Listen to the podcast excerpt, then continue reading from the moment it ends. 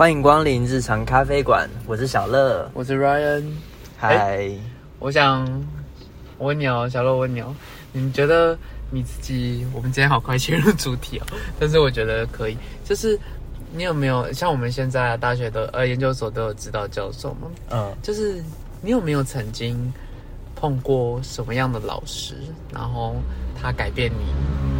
很长一段时间？就是他对改变很长一段时间，对你的或是人个性生，是吗？对。对对你的人生改变改变很多。我想一下啊，我比较有印象的应该是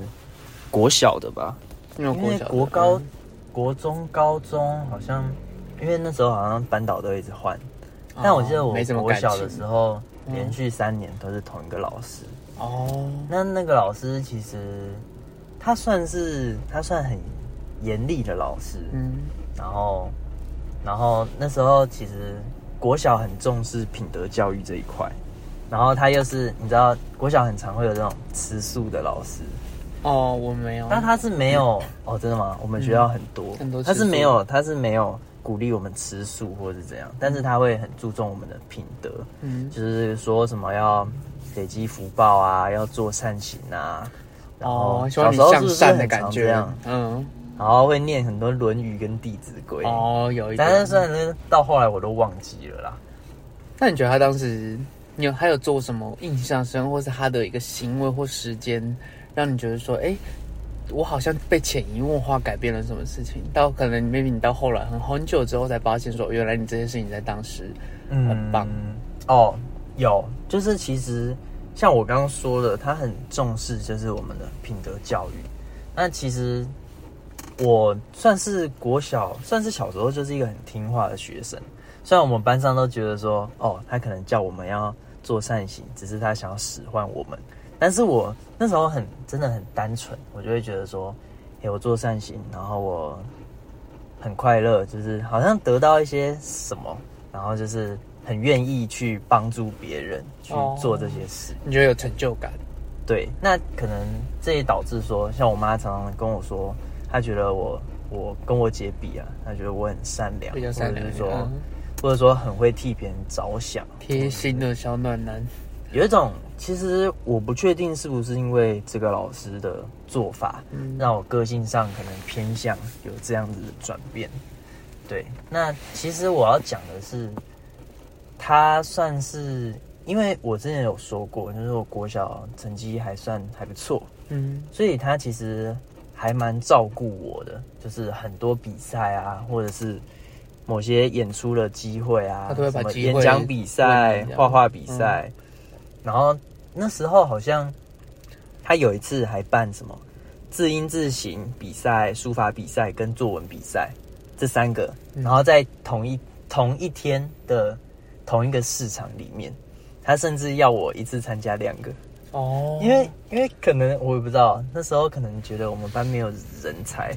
也不是没有人才，可能没有那种人选，那甚至就把两个两个机会都都都给我这样子。嗯。那主要是我记得印象比较深刻，就是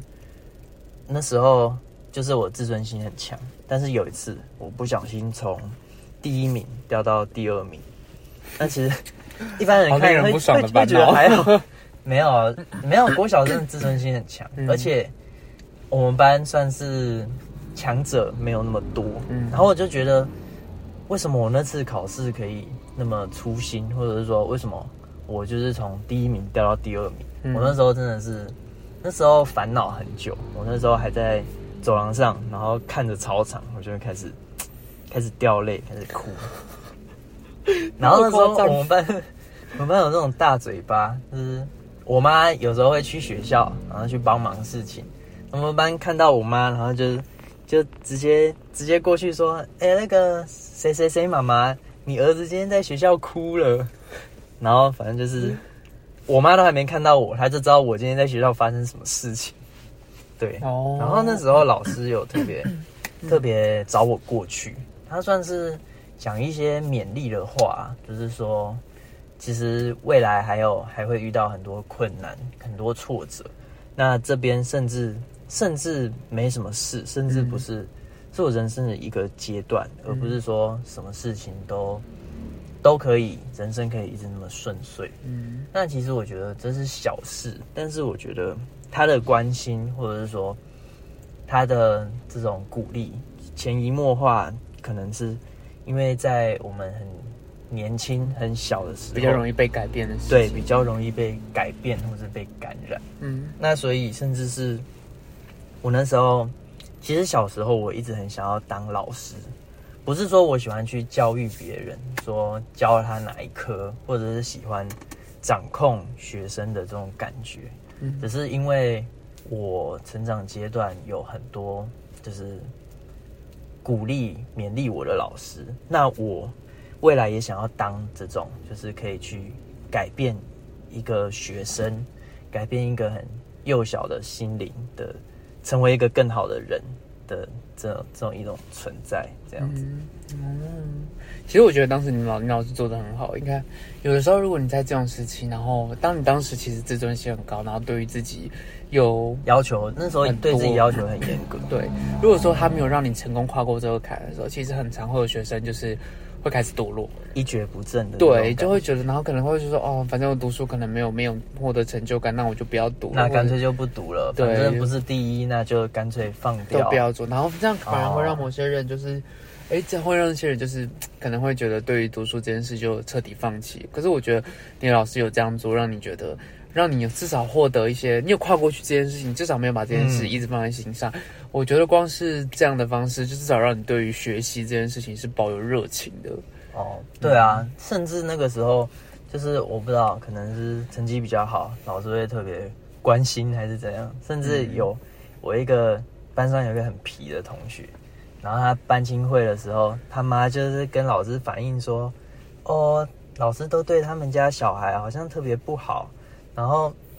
什么什么东西都不会给他们家小孩，然后好像对那个谁谁谁就是指我，就说好像对他特别照顾还是怎样。啊，老师当然否认啊，因为老师他也对那个学生观感很差，他太皮了，就每次惹祸的时候，一定都有那一个小孩这样子。哦，可以认同。那我我我自己觉得，嗯，最近疫情很严重，没有啦，过敏过敏，嗯，就是我、我想一下，可是我觉得我的我其实一直对于你我、这个、有吗？就是改变你的可能一一一整个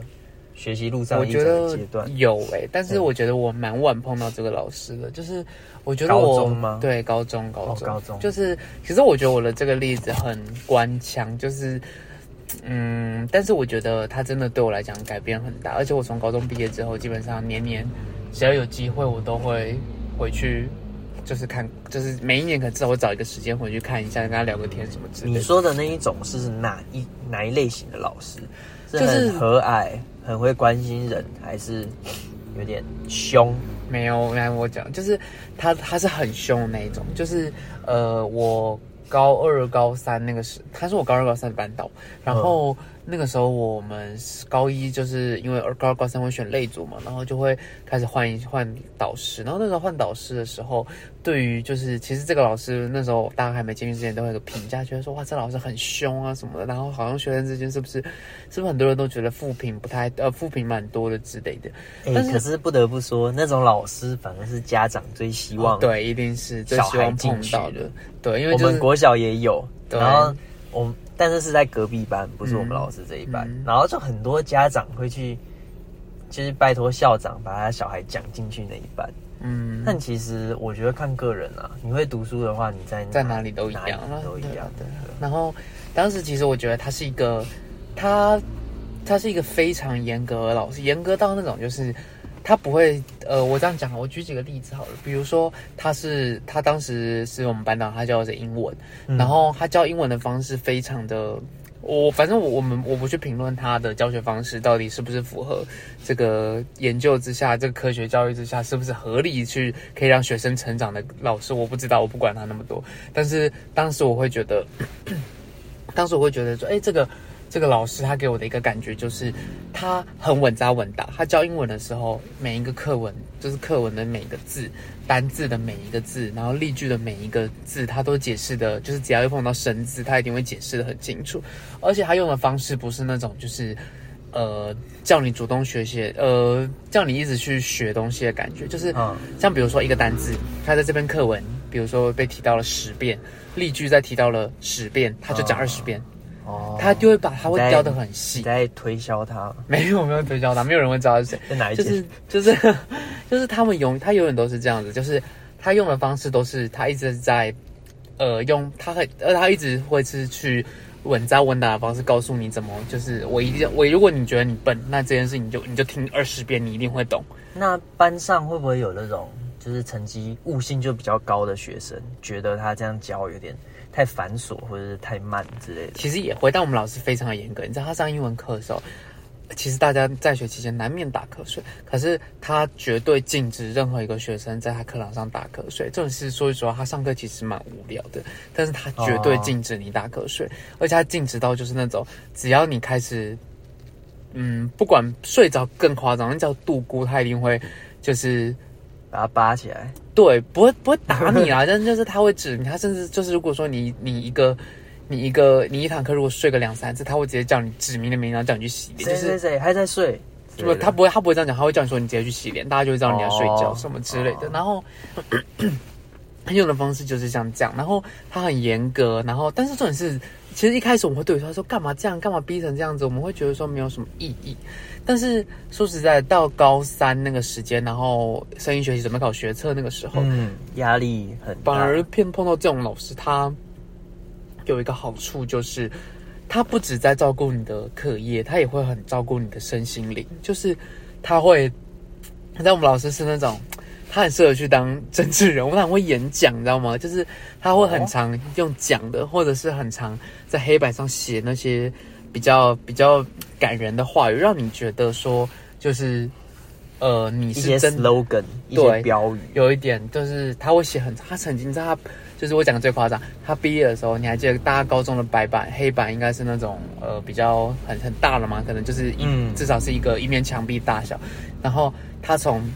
墙壁的右上角写到写写满整个毕业的祝福，写到毕业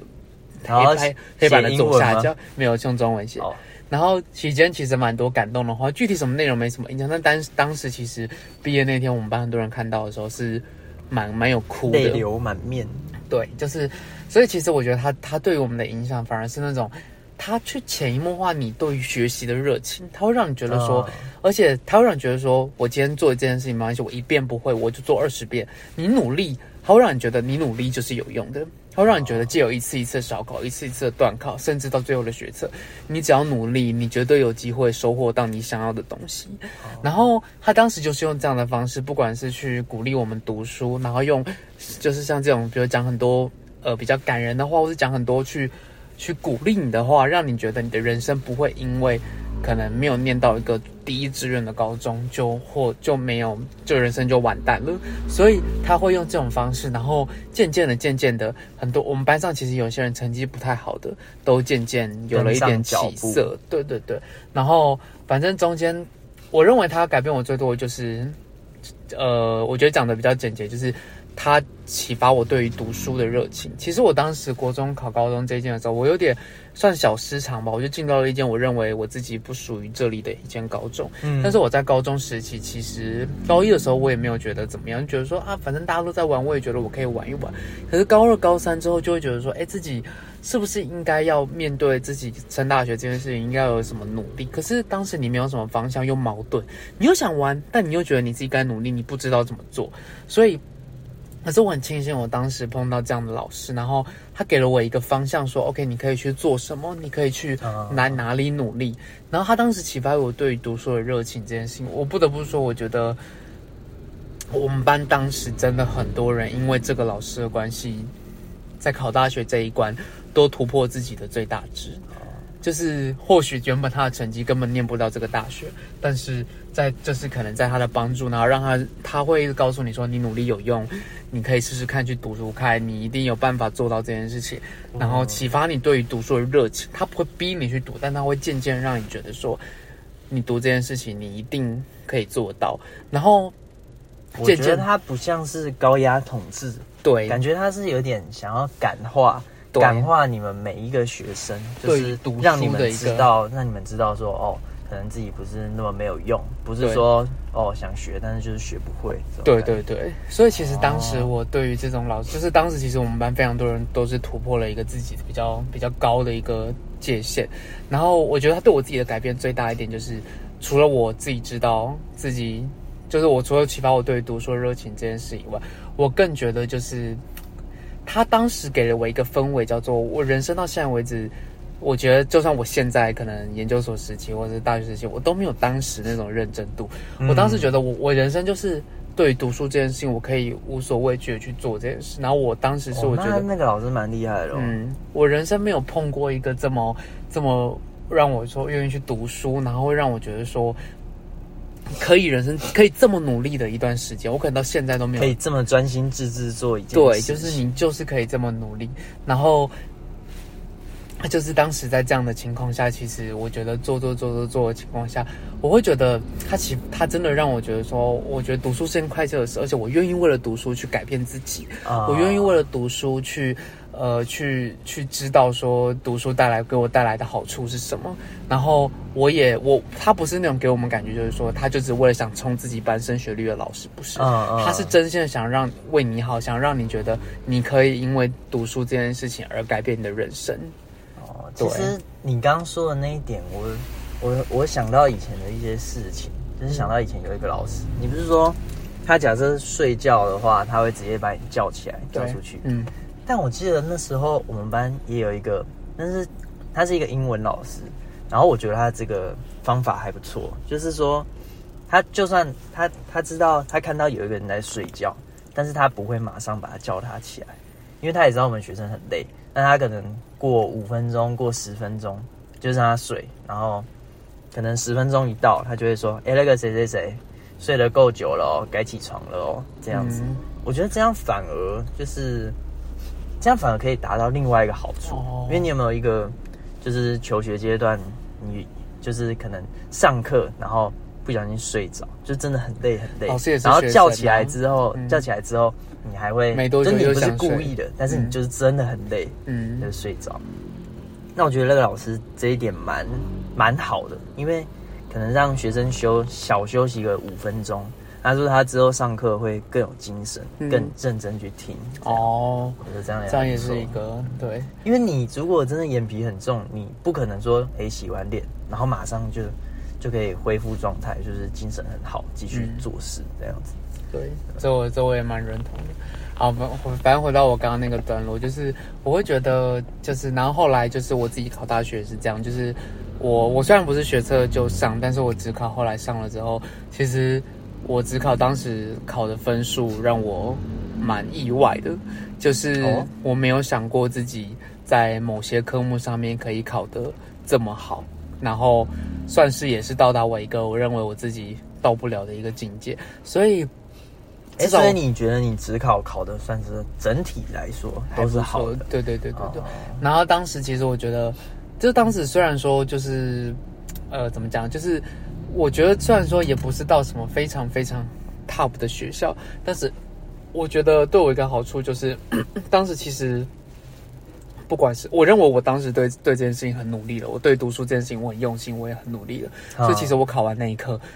身边任何人问我说：“你觉得你够努力？你觉得你值得？你有没有后悔这件事情？”问心无愧。对，我会觉得我问心无愧这件事，因为我会觉得。这个老师让我觉得，我读书这件事情，我我没有对不起自己，我愿意努力，我也去真的那么努力过做这件事情。然后我后来也其实同样把这样的精神，然后拿到后面的时期，或许没有做的跟当时一样好，但我觉得那个老师改变我对于很多，就是他会让我知道，努力就会。至少努力还有机会有用，而且他会让我知道，读书的人什么都得不到。对，感觉对，而且他会让我觉得说，读书这件事情真的可以改变一些自己的人生。对，所以我觉得他真的算是我求学阶段蛮重要的一个老师，嗯而且像你刚刚说，其实像我像我刚刚一开始也讲说，我很晚碰到这个老师，但我其实觉得那个时期碰到才重要。有可能我今天小学碰到，我不会认为他有发挥那么大作用的机会。而且现在也是啊，假设，哎，可是我的就是小学碰到的，那就是我觉得小学到高中都是我们就是比较容易受影响，就是可能家在家庭里面，家长做什么事，吵架啊、骂脏话啊，就很容易被潜移默化，就觉得说，哎，这件事就是可以做这样子。嗯。那所以老师就是更代表一个很重要的、重要的启蒙者的角色，启蒙者的角色。对，对，嗯，OK，好，所以其实我觉得，你看，其实我觉得，我相信大家其实，在生活中一定有碰到什么，嗯，其实我觉得不一定每个人都这么幸运碰到这么多，碰到自己认为可以改变自己的老师，但我觉得，如果你有今天也愿意，如果你有这么幸运的。机会碰到这样的老师，然后你也被这样改变，我觉得很棒。但如果你今天没有碰到这样的老师，其实你也可以当真实自己的人生导师。啊其实我们现在网络这么发达，每个人都可以有机也会不一定要被改变。老师才才是你的启蒙老师、啊，你可以是你的朋友，对啊，你可以你的朋友，或者你哦的父母都可以。你看到他他做了什么事，让你觉得哎 touch 到你，那可能也会改变你了。嗯，哎，那你有想过，你人生从小到大，你有想过当老师这一条路吗？呃，没有哎、我、真的？我没有想就是不想去感化别人。应该说我我愿意感化别人，只是我自己觉得，嗯，我认为感化的方式我还好，我没有认为当老师是我认为可以去感化。你有吗？你你有啊，就是我小时候其实你想当老师啊？也、没有哎、其实最小的时候啊，啊，当然幼稚园嘛。嗯，我我妈问我说，长大后想要当什么？我那时候跟我妈说，我想要当邮差。我妈，我看我妈很担心，她说，为什么你想要当邮差？我说，因为送信最简单。我超级没有那轻种松的部分超级没有那个抱负，没有。但是说真的，就是国小之后，国小其实小三小四之后，嗯甚至到毕业，我就开始萌生了一点想要当老师的念头，的念头，对，但是到什么时候啊？国中、高中，到升大学之后，这个念头就慢慢没有。第一是我也没有去念什么师范，那其实还是可以考教师执照，嗯但是到后来就会觉得管那些小毛头太累了，对，我不想当感化别人的那个人，嗯，还是我去当邮差，不要但。我妈会很 很担心。蛮混蛋。好了，那我们今天就到这边结束。嗯，那谢谢光临，我们下期见，拜拜。